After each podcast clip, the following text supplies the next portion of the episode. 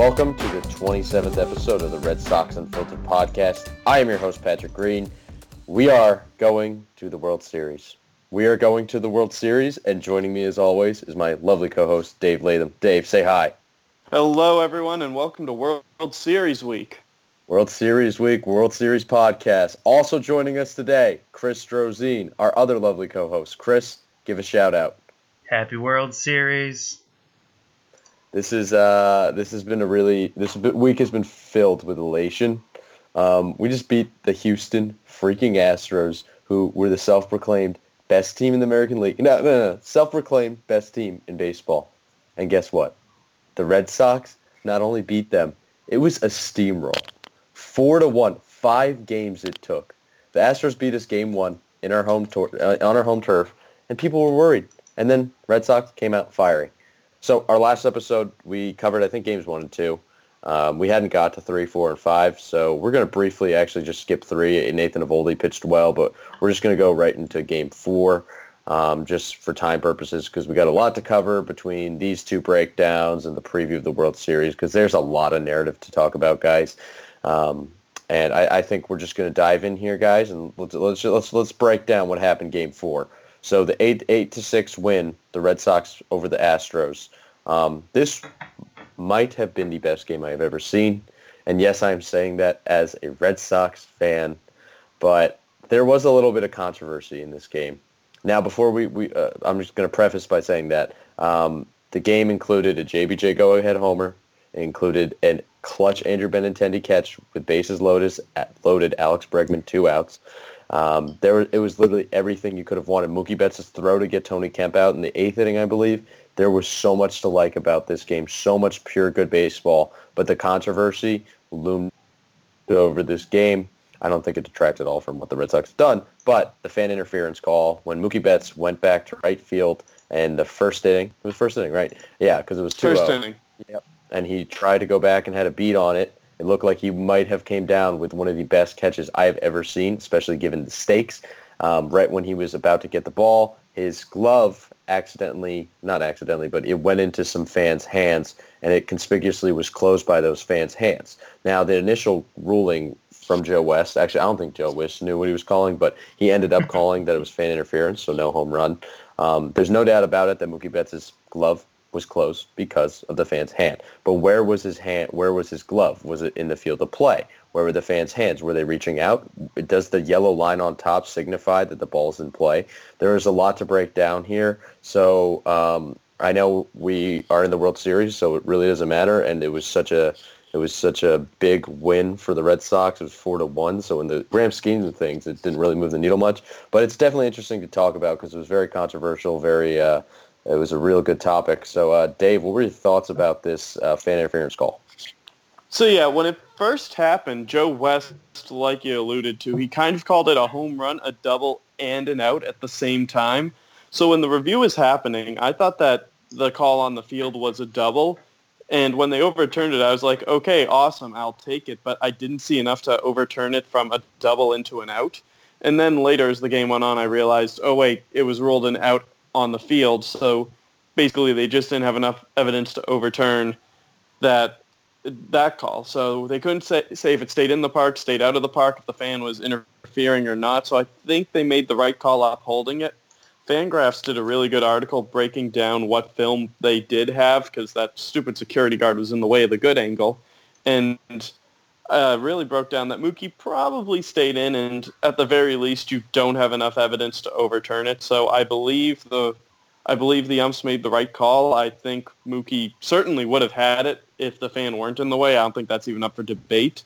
But I think Mookie was in play, and I don't think that there's enough evidence to even come close to suggesting Mookie was definitely stretched out beyond the fence. Yeah, uh, Fangraphs, as you alluded to, I actually posted that on the Red Sox Unfiltered Twitter account at Bo Sox Unfiltered um, of the article that Jeff Sullivan wrote, and they did a really good job showing some angles that and like having some close-up zoom-in shots of where Mookie Betts' glove and pointing to fans as reference points. Because there was one guy in a white shirt whose arm was clearly out into the field of play, and it looked like Mookie Betts' glove was almost parallel to that.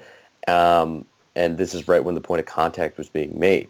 So with that w- with that evidence, it kind of seemed like they probably made the right call. Obviously, nothing's conclusive, but that article really did shine some great light. And they had the poll at the bottom of it. It was, do people think it was a catch? And obviously, they just read the material, so maybe their their answer's been swayed a little bit. But it was like 80% of the population thought it was a catch um, in that in that sample. Uh, what about you, Chris? What did you think of the catch or the fan interference?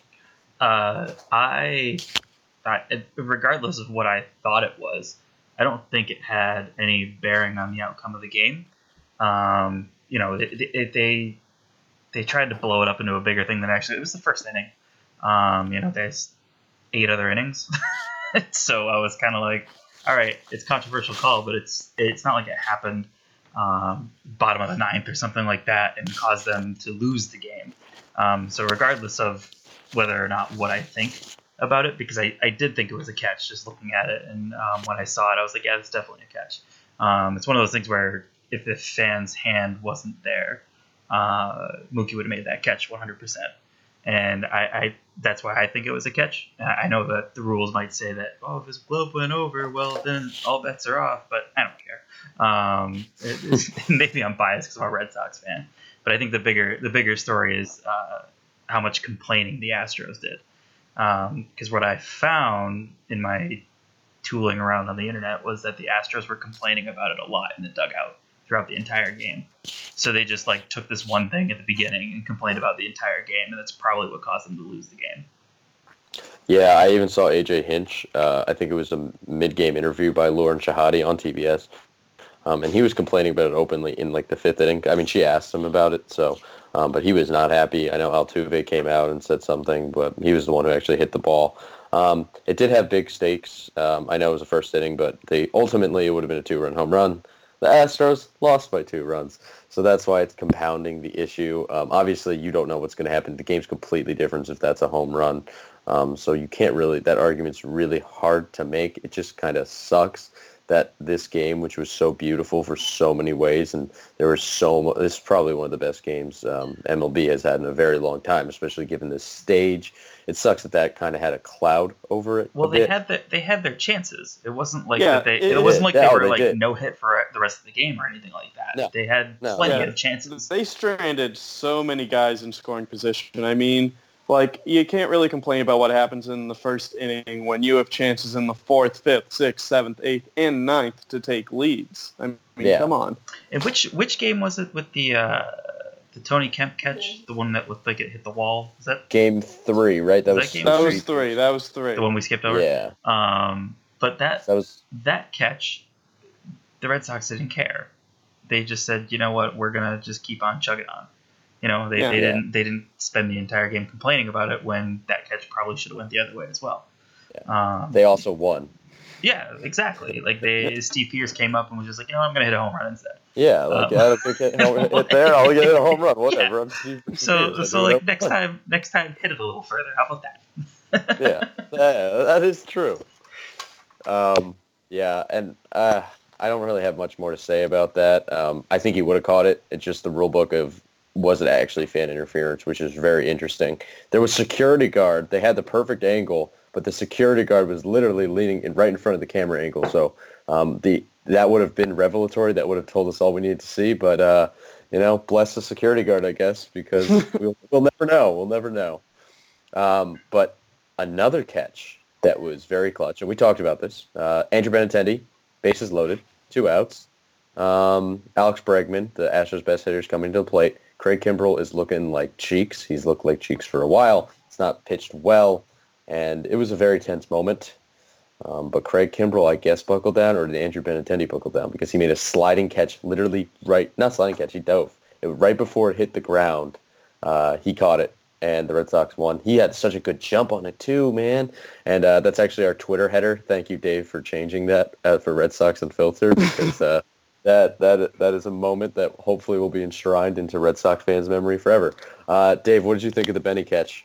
I didn't believe it when it happened because that game was so wild start to finish. And first off, I was yelling at the screen, and you can go through our Twitter feed and see that basically for the last three or so batters of Kimbrel, I was just saying, get him out, put in Price, you know, because Kimbrel just clearly didn't have it. If he can't get out the bottom of the order, no way is he getting out Alex Bregman. So Bregman steps up to the plate. Kimbrel's still in, like 30 pitches in. He can't find the strike zone to save his life.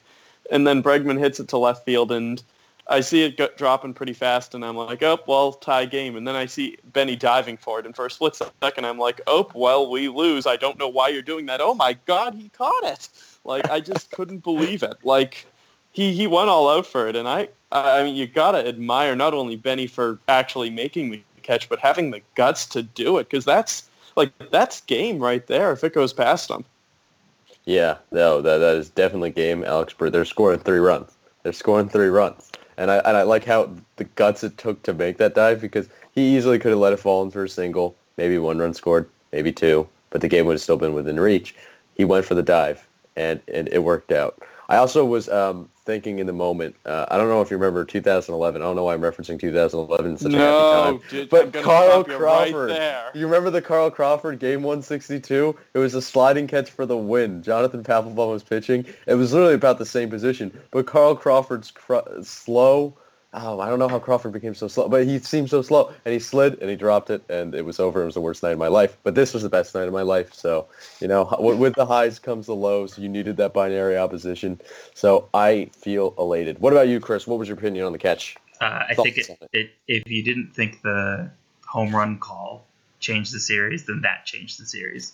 Uh, it went from all right, it's a matter of time for the Red Sox to win um, I, I wasn't expecting to make the catch either. I was like sitting there watching it. I'm like, hey, it's like 1.30 in the morning or whatever it was.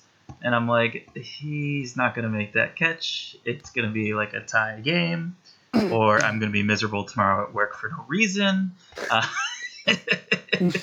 all you those, have a good reason, Chris. Uh, all those things, all those things went through my head, and I'm like, and then he comes up with the catch, and he shows emotion, which I was shocked. I was like, well, there's emotion uh, from Benintendi. Um, but I, I, think we're talking about an entirely where we probably would have seen Game Seven had he not made that catch because that probably would have breathed new life into the Astros versus snuffing them out. For sure. Um, another crucial moment in this game. This is the last crucial moment we'll go over because there were so many of them. The Jackie Bradley Jr. go-ahead homer, two-run shot. We're going to talk about JBJ uh, as the ALS ALCS MVP in a second, but um, yeah, this was his second home run in two games. Um, he also had a three RBI go-ahead double in game two. Was that game three? Game game two? Game two, two, right? Two. Because yeah, that yeah, was yeah. the one we won. Fenway. Yeah, it happened to Fenway off the Green Monster. They all blend together. At this point, it's like just one big game, you know. One big smiley face, but yeah, um, J- JBJ. Uh, well, let's just talk about his ALC, ALCS MVP. Um, well, he had nine RBIs, two home runs. He had the two go-ahead hits, and he had the grand slam. Um, did you think uh, he deserved to be AL- ALCS MVP, Dave?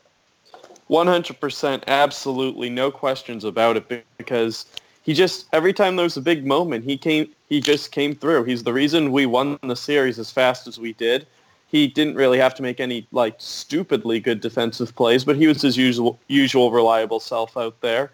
And you know, just anytime anytime we needed a big hit, he came through. We probably don't win game four without him. We might not win game two.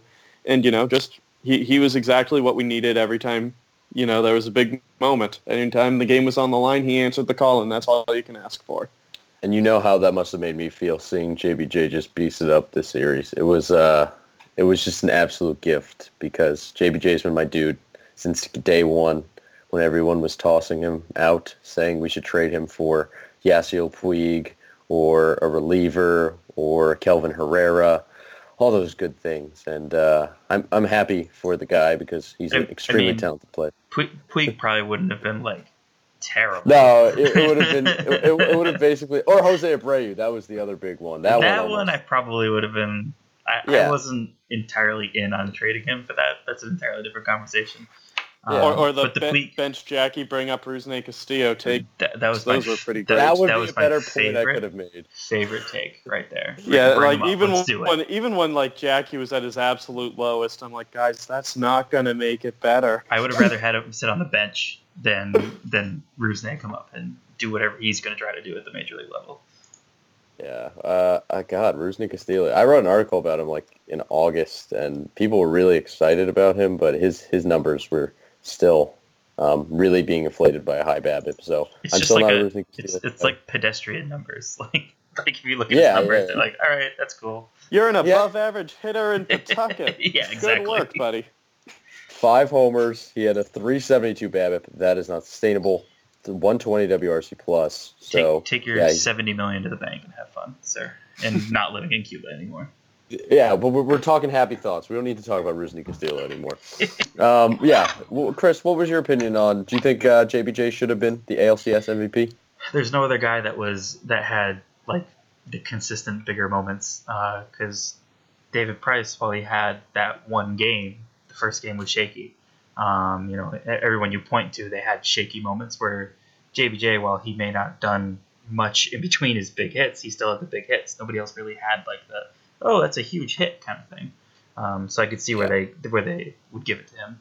Um, much to it, it hurts my heart a little bit because like I'm in the JBJ overrated camp, but. Uh, but He also I'll give it also- to him this time. I'll give it You'll to give him it this to him this time. We'll see what he does in the World Series, but he also uh, hit. He drew a lot of walks too. His on base percentage was ridiculous. Like his average wasn't great in between those two, uh, three really big hits, those extra base hits. But he did uh, draw lots of walks. So How he was many- getting on base. How many walks were issued in this series? It seems like Oh, so everybody. many. It seems Oh, like don't- I- everybody I- was walked. I don't want to be the guy to count all that. I'm gonna that's, do it. uh, I'm gonna do it while do we're it. talking. Okay. I'll, I'll just randomly chime in. Chime in. All right, Chris. Chris is gonna be gone for a little bit. Be, But be yeah. the hero we need, Chris. Yeah, It's be- a two-person show for the next half hour. Yeah. You're not. Yeah. Uh, so 717 OPS for the season, JBJ. Um, he definitely brought that up um, from like what his second half in June was like. When it was like 12. It was like 12, just point zero twelve. uh, yeah, he's come a long way. So I, I think this is more of the JBJ we're going to see going forward. Not a great hitter, um, but streaky one, one who can have big moments, one who is an obviously amazing fielder. But with that, we are moving to Game Five. Chris, continue to do your research. Um, game Game Five, the Red Sox beat the Astros four to one. This was the game that decided it, which took the Red Sox to the World Series. Um, there was some really good performance by the bullpen. There was a really great performance by uh, David Price. And Dave, this one must have thought felt awesome for you. He went six innings, zero earned runs, nine strikeouts. Was it zero walks or was it Zero walk. zero walk? Nine Wait, K. wait, whoa, whoa, whoa, whoa! walk. Dave got off the David Price chain, train. I, I heard it. I saw it. Yeah, I, He, I he was, he was like, I I'm was getting gonna off the Price train. I didn't want to bring that up. I was just gonna go ahead. I am but- still firmly planted on the David Price train. I gave, yep. I should have held true to my gut, but you know, woe is me. I, I deserve I deserve the ridicule because that was that might be the best start considering the context. Like that might be the best playoff start I've witnessed as a Red Sox fan. Like from the organization, the only ones that come close to me are uh, Jon Lester, 2013 Game One of the World Series. He went uh, seven and a third, striking out seven. I want to say walking one and allowing a run. John Lackey in 2013 ALCS against the Tigers game four, I believe. That was six and two thirds, eight strikeouts, no walks. Just phenomenal game, no runs either. And then uh, back in 2007, Josh Beckett threw a complete game in uh, the ALDS game one against the Angels. Like, you know, this this start was the stuff of legend. Of course, you know, Schilling's Bloody Sock is on there for great starts Yeah. too. But like, this is really one of the greatest starts I've ever seen a Red Sox pitcher have. I mean, because when you think about it, David Price on short rest outdueled Justin Verlander in the postseason in an elimination game. That just doesn't happen. Nobody beats Justin Verlander in those situations. Yeah, I, I don't think anyone expected that at all. Um, but he did, he did it in a huge way. He came out clutch.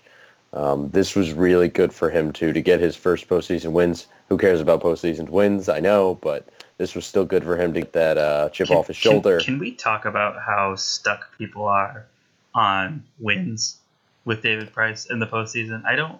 Like I understand his other stats are terrible, but everybody's like stuck on the wins part, and I think that's Yeah. like that's like super frustrating because we discount wins at every other turn, but like then Well- all of a sudden it's like yeah, David Price wins are important in October. yeah, like that's all It's everybody. That's all anybody ever talks about with him. Yeah, Yeah. it's like but there are more than enough stats to prove like why He's Price bad. struggles in October. I never yeah. got why the wins were the ones you went to. It was just a convenient narrative to beat down on. But yeah, he had a 630 something ERA coming into this Yeah. postseason performance. I think you easily could have looked at that and been like, guys, that is horrendous. Especially you put it next to uh, his regular season ERA, and you're like, wow. But I think you pointed out his, his FIP compared to his like regular FIP for his career. What, what was his? Do you know his postseason FIP before? um, I, I don't game? have it off the top of my head. feel like it was a I lot was better. like a solid point, point and a half lower than his ERA was, which he was getting unlucky. And like I looked at his starts, like it was pretty 50-50 split between giving a quality start and just you know all hell breaking loose. Like a lot of his bad, a lot of his bad starts were just terrible. But he had more than enough good playoff starts. It's just his team didn't provide him any offense. So you know, it, it, there was reason to believe in Price, and I entered this postseason believing in Price. Then I promptly gave up that belief just in time for him to, you know, give me more hope. So next time in the World Series, Price is going to be pitching the game. Uh, well, what? He's probably in line to pitch game two. Yeah, that that came out. Uh, Yeah, are you- are you believing two. in David Price, Dave? I right now? I am believing in Price. If, You're- if it goes if it goes wrong, it's only because I believed in him. I'm afraid Just of. Uh. I'm afraid of old tingle fingers. That's that's what I'm afraid of because it's uh, it's uh, what? It's gonna be It's cold. gonna be cold. So Mhm. old tingle, eh, old tingle fingers might make an appearance. Uh, kind of like in game two of the ALCS where he was a little shaky. So I'm a little If- afraid, but like other than that, I mean, if he if he jumps off of that, that's gonna be an awesome redemption story for him. Yeah, if like let's say David Price pitches similar to what he did against the Astros, game two in Fenway Park in the uh, cold, the frigid cold, will he shed the Tingle Fingers nickname? Do you think? You think we're not going to call him Tingle Fingers I, I- anymore? I, will. I will stop calling him. T- I'm saying right now. You can hold me to this. I will no longer call him Tingle Fingers if he Chris if will he personally stop. comes out and does well. Uh, See that? I need less than three thing. runs. I feel less like than three runs. I, I feel like if the Red Sox had any reason to believe that he just couldn't pitch in the cold, they'd find a way to make it so he could pitch in Los Angeles because, like, you know about the weather, and away. obviously, yeah, one one game away, and you know, Price pitched Game Five. Just say, yeah, we want to get him full rest for Game Three. This totally has nothing to do with temperate zones. Just make Eovaldi go Game Two. I'd be more than comfortable with that if he can't pitch in the cold. Yeah, I mean, honestly, right now, I'm I'm I'm comfortable putting Nathan Eovaldi in game one. Probably not. I like Chris Sale better, but uh, Nathan No, Eovaldi Chris is the Sale. guy. Always Chris go Sale. Chris Sale. Always go Chris Sale, no matter what you're thinking. Otherwise, Chris Sale. Um, but yeah, Nathan Eovaldi, love my dude. Um, so we're gonna get away from this break. Any anything else you want to talk about from Game Five, uh, Chris? Let's start with you. Do you have any last thoughts? Uh, no. We won. Yeah. Yeah, that's good. What about you, Dave?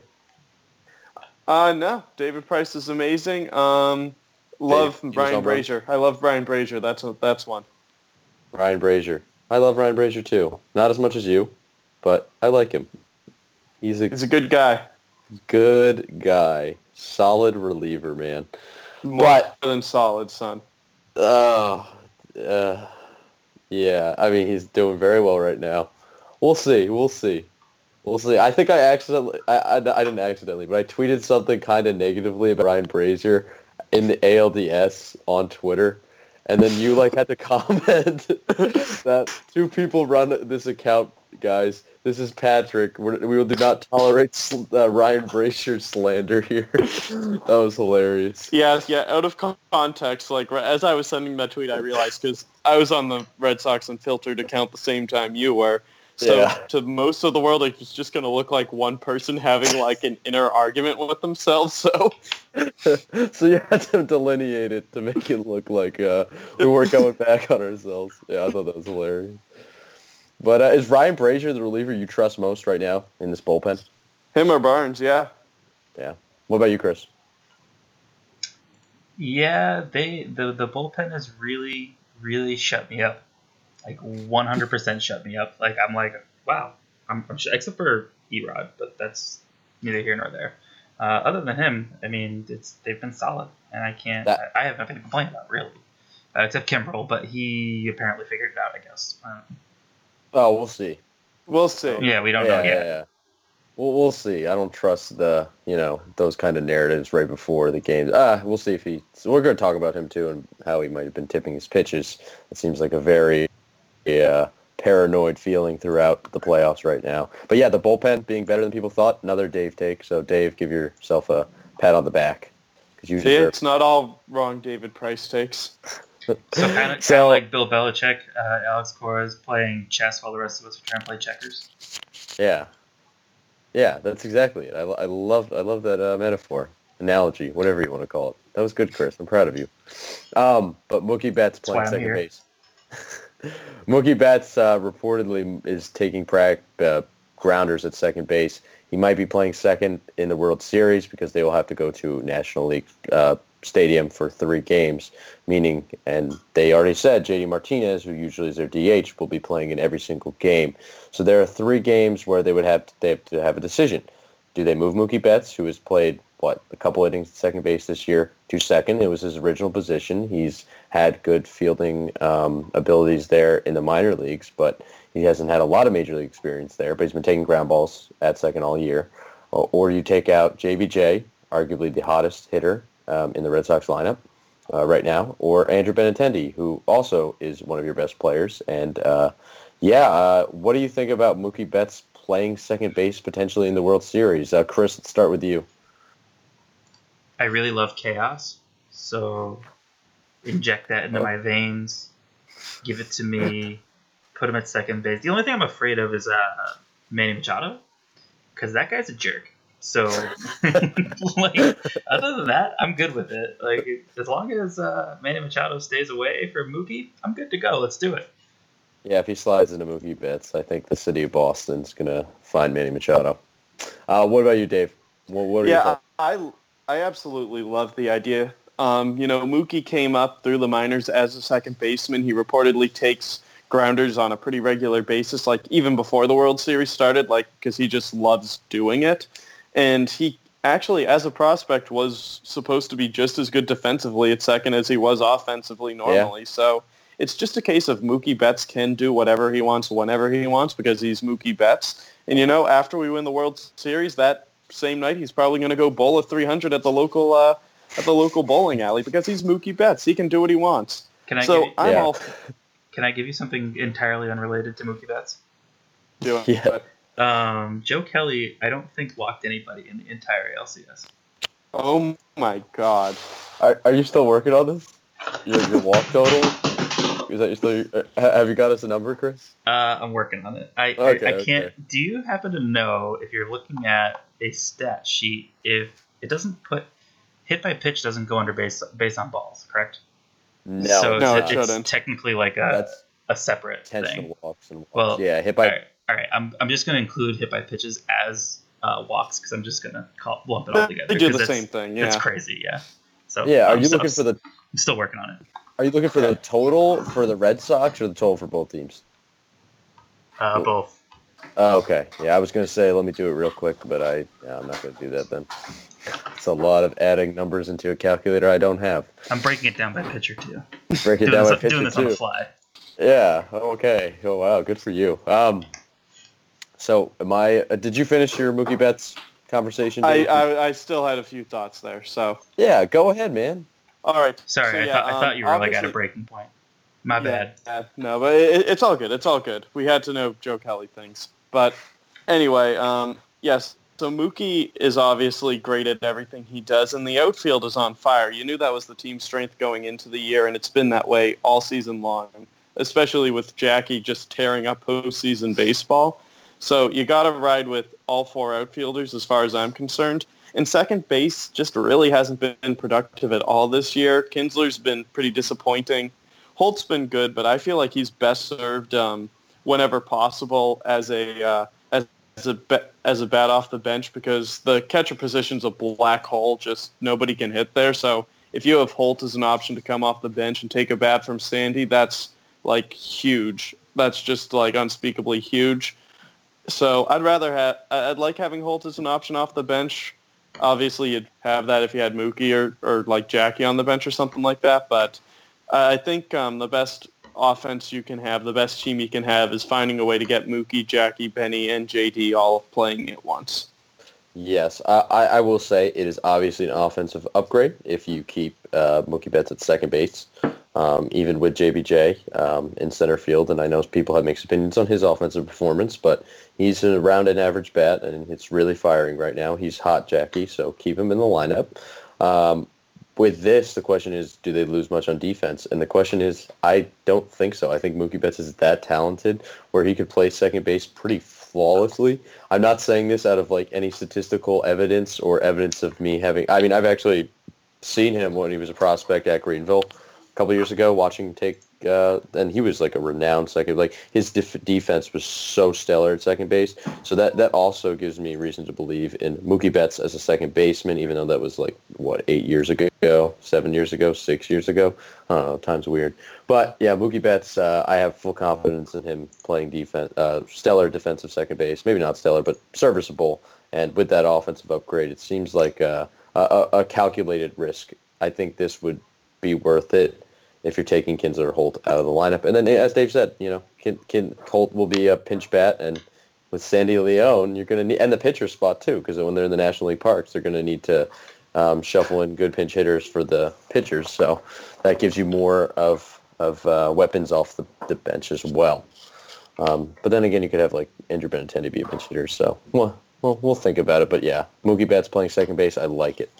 Um, Chris Sale, he has a stomach bug injury, which is called, or is it an infection? It was caused by a belly button ring infection, potentially, or something to that nature. So he didn't pitch game five like he was slated to. It's okay. David Price did. David Price pitched like Chris Sale. So it was all forgotten. But are, are you guys concerned about Chris Sale um, making his next start? Because he did reportedly lose some weight. He wasn't able to eat solid food for a while. Um, what is your level of concern? Chris, I'll start with you. Um, I'm concerned. Like I wasn't really concerned. I was like, eh, stomach thing. But I'm concerned because like I've been hearing like if you follow if you follow along on Twitter and stuff, all the comments that keep being made are like, yeah, when I'm out on the mound, I'm 100. percent Yeah, he should be good to go. He might be good to go. We'll evaluate it. Like all, all those like telltale things that it's like, eh, but that could also be just a ta- uh, Alex Cora tactic to be like, well, maybe Chris Sale's not going to be 100% Dodgers, and then all of a sudden he comes up and he's throwing 100 miles an hour, and they're like, what in the world? Um, so I don't know. Um, I, I just I always err on the side of caution when it comes to injury and stuff like that. So. Yeah, I also think it was interesting to note that Chris Sale in Game One of the ALCS, his velocity was um, having like a really weird pattern. Um, he started out low 90s, and then like there were times where he could push it to 96, but it seemed like it was very effortful. It seems like there was no consistency with his velocity, and I wonder if this was he was already dealing with the stomach injury, the stomach bug um, at that point. Um, I don't know. I don't have any evidence that backs that up. It just seems weird that I know he's had mechanic issues too, so that could obviously be the cause. Um, I'm not that concerned because he Chris Sale is Chris Sale, but Chris Sale is definitely one of those guys who could be like you know dying, and then he'd be like, yeah, I'm good to go. I, am ready to go. I can pitch. I can pitch game five. No, no problem. Because Chris Sale's a, a tough dude. He likes to put on a tough front, and and I, I tend to believe that you know the best pitcher in baseball will be able to work through this. I always call him best pitcher in baseball. Do I believe that? That's close. Probably. Maybe I'm a Red Sox fan. I kind of have to. But yeah, Chris Sale. Uh, I think he'll do fine, but I obviously have no idea the severity of this injury, how much it will affect him. We'll see. I'm waiting to see on this. Uh, Dave, what are your thoughts? What's your concern? Yeah. So I, I'm a little bit concerned just because you never want your, you know, ace going into the hospital a few days before the World Series starts. But at the same point, we've been down this road before with uh, Sale. I remember going into the ALDS um, game one start, everyone was like, well, where's his velocity? Is his arm okay? Is that shoulder healthy? And then he goes in and he's blowing it by the Yankees at, you know, 95, 96 all game long. So I'm hoping, you know, history can sort of repeat itself here. I feel like if it I feel like if it were more serious, like we wouldn't be talking about Chris Sale's belly button ring because there's I refuse to believe that Chris Sale's belly button ring is the reason where is that even really like, a thing? Is I, yeah. Here's the thing. Is yeah, that's, a thing? That's side note. I refuse to believe he has one. second of all, uh, if he did, I refuse to believe that's the reason all this is starting. Like, I'm, I swear it's just a joke, and Cora, Cora and Sale are having a good time. Uh, did you see what Ian Kinsler said? Oh Uh, God, what did Kinsler say? He said uh, it was like someone asked him a question about Chris Sale and his belly button, and he's like, I don't know, but if we win the World Series, I'll get a nipple ring. Hilarious. Yeah, I saw I saw Porcello said something too. Like one some reporter asked him about it, and Porcello's like, "Dude, I don't look at Chris Sale's ba- belly in my free time. I don't know." oh, that's the quotes about that. yeah. Uh, Chris, were you saying something before I interrupted you with the Kinsler comment? What? No, I'm I good. thought I your voice. Okay, okay, okay. So yeah, Chris Sale, we'll we'll see. That's tomorrow. We're recording Monday, by the way. So in less than 24 hours, we'll be in the midst of this game. As I told Dave before, I have called at work, so I will be watching it. So yes, I'm excited pumped. But there is Wait, something. wait, that- you, you call that work? well, I, I, yeah, I mean, I, I took off. I got my, uh, I got my p- position, my shift switched with someone else. Oh, okay. So I work in retail.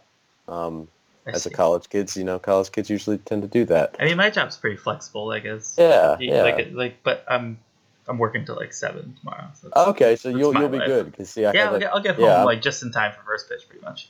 yeah. See, like at the ALCS, there were games when it was like I would start work at four and I'd get out at ten, and then the game would be I, either there was a five o'clock start time, so I missed the whole freaking thing, or uh, it would like I'd miss an hour or two, just take extra long meals. So, yeah. Um, but there is something that I'm not very about, and that's Craig Kimbrel's weird struggles throughout the playoffs. He has seemingly got himself like a, a batter away from blowing this thing that seemed insurmountable to be blown.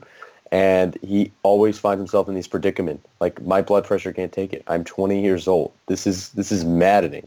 Uh, so what's up with Craig Kimbrel, who is an elite closer or should be an elite closer? By the way, he's up for American League Reliever of the Year. He's the one of the final three finalists. Um, I don't I don't think that he should be in that conversation at all. I think he was like 20th in WAR among relievers, uh, like 15th in American League relievers. So that was also a side note. I think Kimbrel's had a good year, but this is a diatribe. I just Edwin Diaz and Blake Treinen, those guys are so far ahead of him this year. Uh, yeah. So, uh, Dave, what do you think about Craig Kimbrel's weird struggles? Yeah, um, so they obviously talked about the pitch tipping, and that's great and all, but pitch tipping isn't the reason you're missing home plate by three feet every time you throw the ball. That's not like your Craig's walking guys at an astronomical rate up until his last appearance, and pitch tipping doesn't have anything to do with that. Now I know they said that there was something to do with his release point. Maybe that has something to do with it because he closed out the Astros pretty strong in Game Five, so there is some form of optimism. But I'm still a little worried because pitch tipping doesn't answer everything that went wrong with Craig these last few weeks. And in a side note, Eric Gagne was the guy who reportedly noticed the kink and talked to Cora about it. So this is also a historical moment because if it's true, this is the first time Eric Gagne has ever helped the Red Sox win a baseball game. Throwing some shade at Eric Gagne. Oh, dude, he was terrible with us. you what? Let me. Okay, uh, Chris, you talk about your opinion on Craig Kimbrel. I'm gonna look up Eric Gagne's stats with the Red Sox. That's what Uh, I'm. so I don't know. Obviously, I, I I've never really hit before, so I can't really talk too much about like pitch tipping. Did you play uh, like little league? Uh, no, I so here's a story story time. Um, sidebar. Um, I played in the step before Little League. Uh, it was called the uh, Galusha in my town. It might be called something somewhere else differently, but the kids pitched. It was just a step before Little League, and Okay. because I used to pitch and I was good at pitching, uh, I was afraid of the ball in the batter's box so uh, I couldn't hit, so I couldn't get to little league because they wanted people that could do both. So what's dumb is I probably you know I, I could have honed my craft as a as a pitcher and made some money, but uh, you know Been the next Chris Sale, no big it- deal. yeah, I could have. Been. Yeah, no, no, okay. no, definitely not. But uh, yeah, so that's that's that's as far as I made it in my baseball career. Uh, so I I think that he that something something was going on. Something had to have been off um, because he was pretty good in the regular season. I mean, he had his wild times, but um, coming up with four walks and then uh, adding a hit by pitch, and you're kind of sitting there like, all right, what's going on, dude? Like, wh- what happened? Um, so he lost something, but it seems he found it again, at least in one game. Um, so hopefully we can hope for the best here against the Dodgers. Yeah. Um, I have my Eric Gagne statistics for you. So obviously he didn't pitch very long with the Red Sox. It was a partial season, 2007, 18 and two third innings, um, 6.75 ERA. But, but the guy was so criminally unlucky. He had a 303 FIP, a 303 FIP. He was actually worth 0.3 F WAR because F WAR is predicated on fielding independent pitching. Eric Gagne may have been a bad Red Sox, but guess what? He was an unlucky one too. Very, very uh, like JBJ in the first Flip, half. flipping the narrative, flipping the narrative. Yeah, flipping the narrative. But yeah, So um, so I, I, I did all this math for my uh, we both did our little research so, so so I did all my math and then I went on Baseball Reference and I could have just went on Baseball Reference and not done the math. Uh, so here I am. Um, so in 89 innings pitched, there were 52 uh, people put on base, whether it was hit by pitch or base on balls. Uh, the Red Sox were ahead of the Astros in that front. Um, but Justin Verlander led the way with six. Really? Yeah, he led the way. Rick Porcello had four, He, Rick Porcello had two, four, one. one. Really? That's Well, it? two, two if you want to count hit by pitch. Uh, Craig Wow, Kimbrel had five. He was number two. A lot of the Astros guys had two. Um, That's, that's a nice uh, even round number. yeah, but uh, if you look at the whips for all the Astros guys, there's uh, let's see, there's one, two, three, four. There's four of them with whip over two. And the Red How do you guys feel about whip? Uh, it's a thing. Um, it exists. I'm a pretty uh, anti-whip guy. I would describe myself as such. So David Price, for everything that I'm gonna laud him a little more because I love me some David Price. He had 13 strikeouts. He bested Justin Verlander by three strikeouts in an inning and a third less. Wow. Not bad. Yeah, Not not bad. bad. Not All right, bad Chris, are you, are you on? The, were you always on the David Price train? Were, have you always been a supporter? yes. Wow. I, I think the dude needs to get out of I I think the guy needs to shut up. But like, he's he's good. I, I'm, I'm like, let's go, let's do this, bro. Like every time he's Yeah. like, let's do this, but like he can't get out of his own way. Also, I felt so good for him too. Like that moment must have meant a lot. That was just it was beautiful how it happened. After, yeah, like, in the post game, you could tell it meant a lot to him too. Yeah, I was happy for him, man. Good for Especially imagine if, if they win the World Series. Could you like if he wins like another one or two starts, or he has to come in like in relief or something like that? Could you imagine? Like, contract worth it. yeah, he, Yeah. yeah. I remember, remember how much everyone used to hate John Lackey. Now he's a folk hero because of 2013. Yeah, John Lackey. What was that? 2011 or 2012. He was the worst pitcher Yeah. in baseball. But then he came But he was 2011, he was pitching. the He was, he was He missed hurt. 2012 with the Tommy John. Yeah. Yeah, he was. yeah. He was like he was like pitching with an arm that was falling off. The only that was- reason he was doing that though is because he took a year off for surgery. He would have had to do it the next year on a veteran minimum contract. Ah, okay, okay. Yeah, we we bought him broken and we knew it. Like there was a very oddly specific clause that said like if you have Tommy John surgery for an injury you suffered in 2008, wink wink nudge nudge, you have to play one extra year at the vet minimum. So he was doing everything in his power to not do Tommy John. And then he had to do it. So I feel Yeah. bad. I feel bad for the listeners right now because I feel like that I have uh, led the wagon of this uh, all over the place podcast. So I apologize.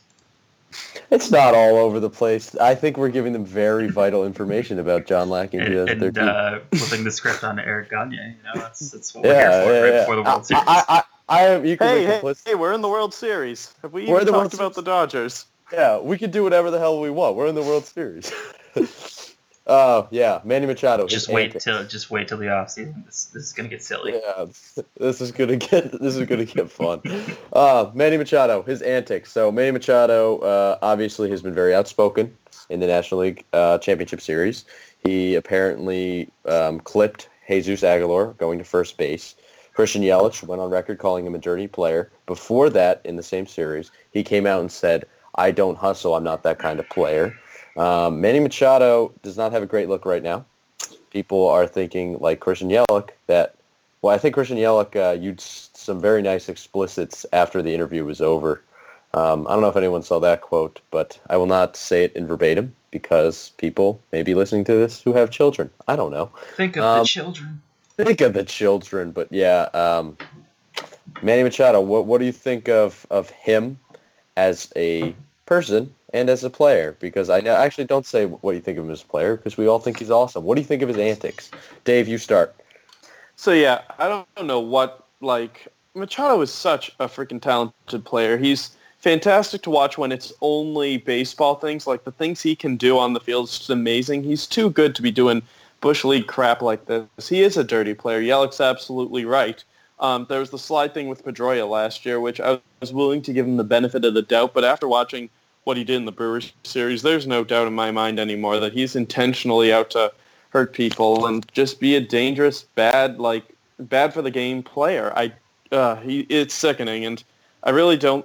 It, it's a shame that a guy that good is doing crap like that. Yeah. Oh, yeah, I I, I agree. Uh, what about you, Chris? What are you thinking? Dude's a punk.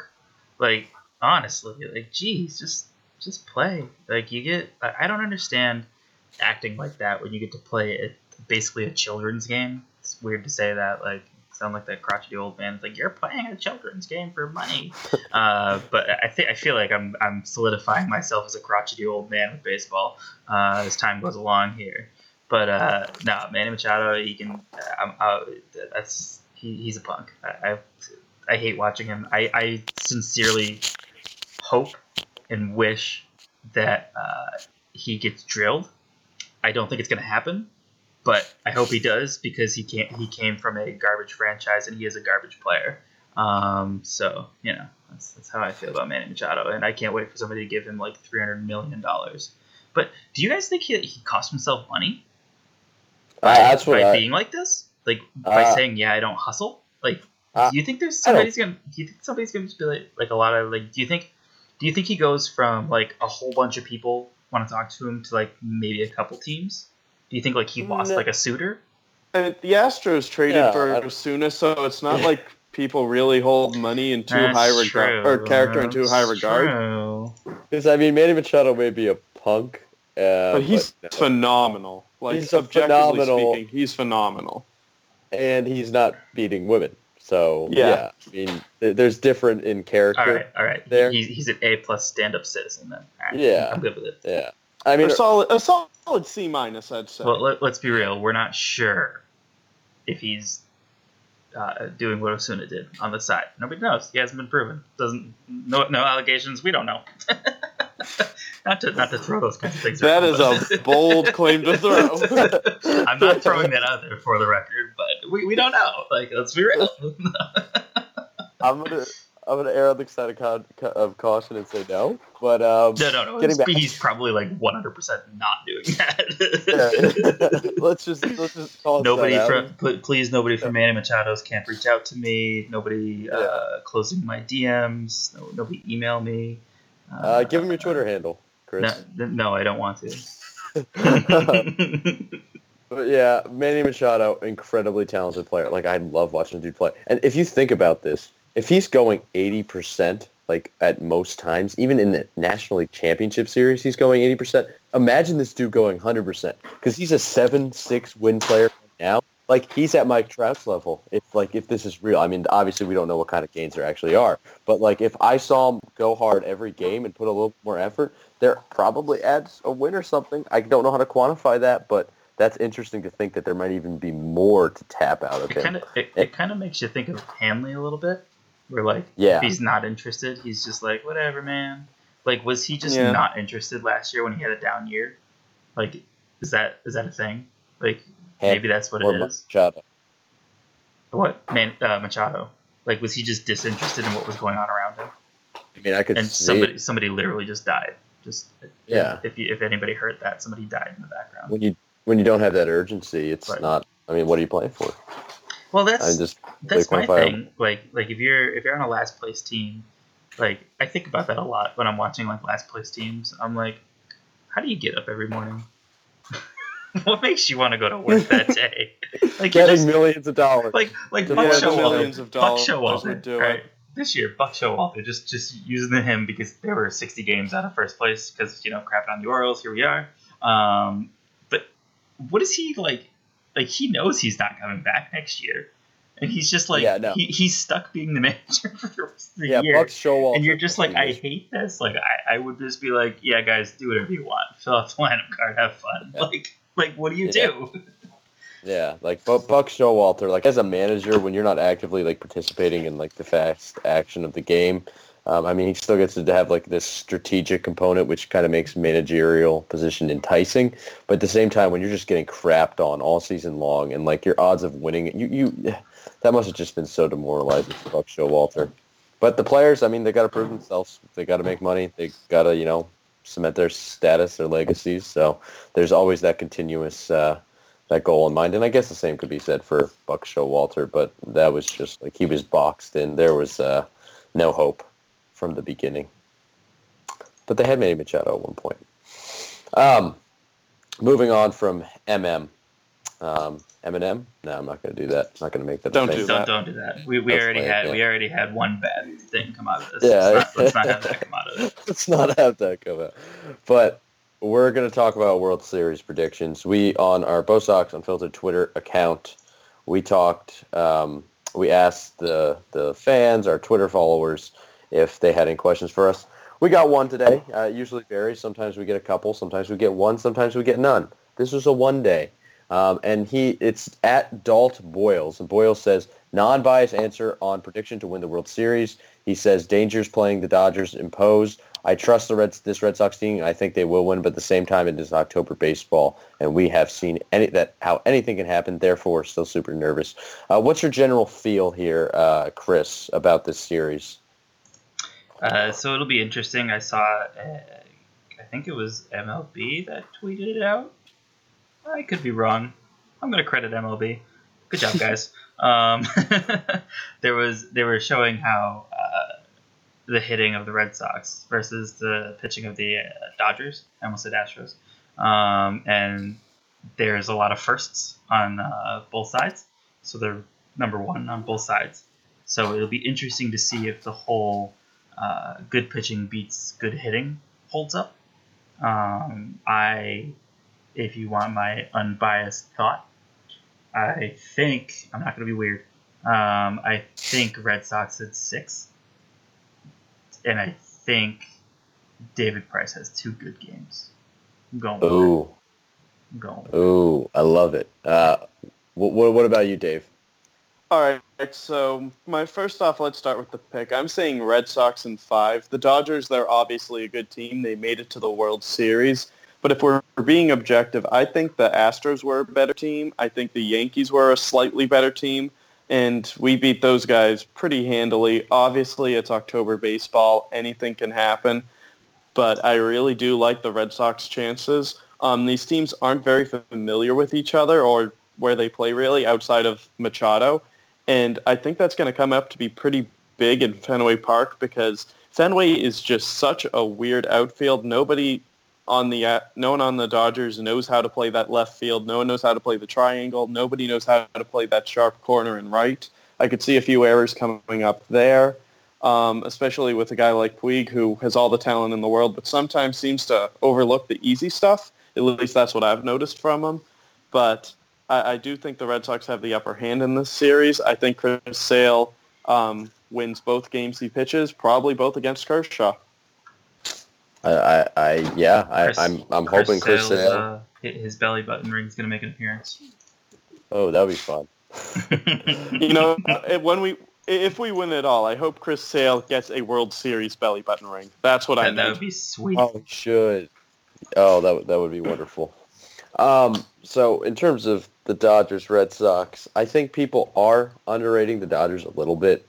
Um, people, I think, immediately assume that the Yankees and Astros are much superior competition, than the Red Sox beat both of them pretty handedly. So this, in some people's minds, should be a pretty easy uh, win for the Red Sox. However, I will say, according to base runs, over drafts. This strips out sequencing and everything. Uh, obviously, in the regular seasons, Dodgers only won 92 games, but their base runs record was actually 101 and 62, um, which actually doesn't make sense because that's 160. Oh, wait, they played the tiebreaker game. Yeah. Anyway, uh, the Red Sox uh, base runs record, meanwhile, was 99 and 63. Yankees was 97-65. Astros had the best base runs record in baseball. So I think the Dodgers are still supremely talented. They led baseball in WRC plus, even better than the Red Sox. So their offense was a little bit better. I'm not saying the playoff by rosters. one point. You know the exact WRC plus of the Red Sox. I like that. Um, but yeah, it was it was one point. Um, it's it, it's very close. Uh, actually, I don't even know if I would say that they're better. I think that's too close to even say anything.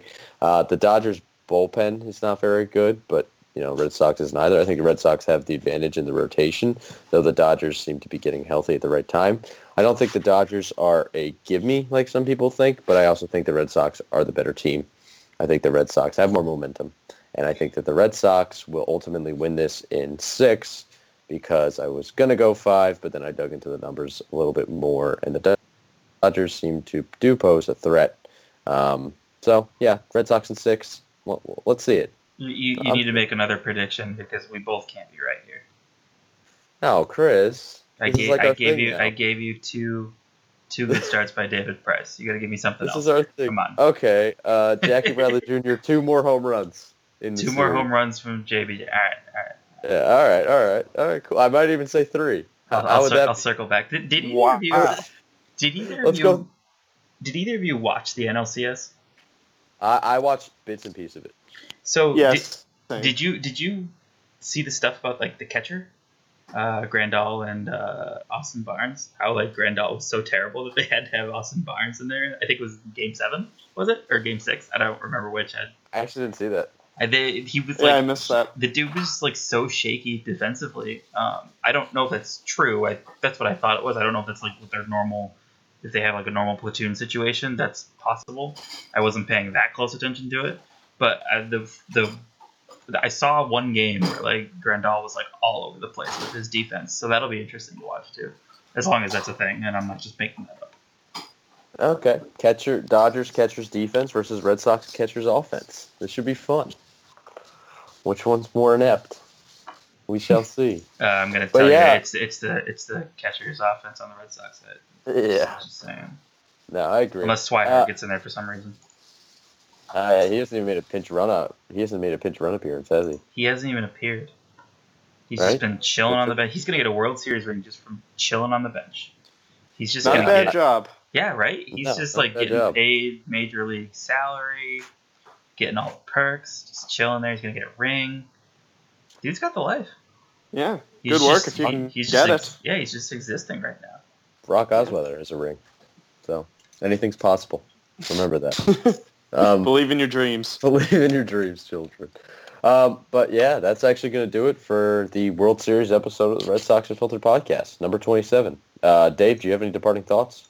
Uh, um, no. Let's just let's go. Let's get him, and let's bring home another. Let's. Uh, yep exactly shared the sentiment. Uh, Chris, what about you? What is your departing thought? Uh, I'm going to reiterate that uh, I in no way, shape, or form believe that Manny Machado has ever laid hands on a woman in a bad way. Uh, I'm just going to leave everyone with that.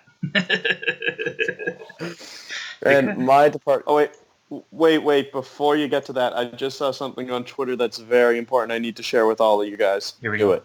All right, so Brock Holt, Brock Holt in an interview states, quote, if we get four more rings, we may all be walking around with nipple rings or belly button rings. The entire Boston Red Sox. So, okay. Sounds like, sounds like he just upped the ante on Kinsler's uh, Wait, wager. Did he say four more wins or rings? Four, four more wins. wins. Oh, I thought you said rings. I was like, uh, we gotta wait a few years for that one, Brock. four more wins, and all the Red Sox get nipple piercings or belly button. Is do they have the option, or are they getting both? Is that? Uh, it sounds like Holt's leaving it as a as an or situation. You could do either, but knowing what I know about Brock Holt, I think he's going to go for both. Oh, he's going to do both. Yeah. yeah. All right. Big question: Does Alex Cora get one? Oh, for sure. I mean, is that a question? Because I mean, I just assumed it was yes. Uh, I assumed he'd be, be paying like, for them all. That's yeah. No, that's going to be the last picture on his win wall. It's just going to be the team with their yeah. piercings. It's going to be great. great ode to the 2018 season. The, the, the, the ring ceremony in 2019 is going to be a show. It's going to be a show.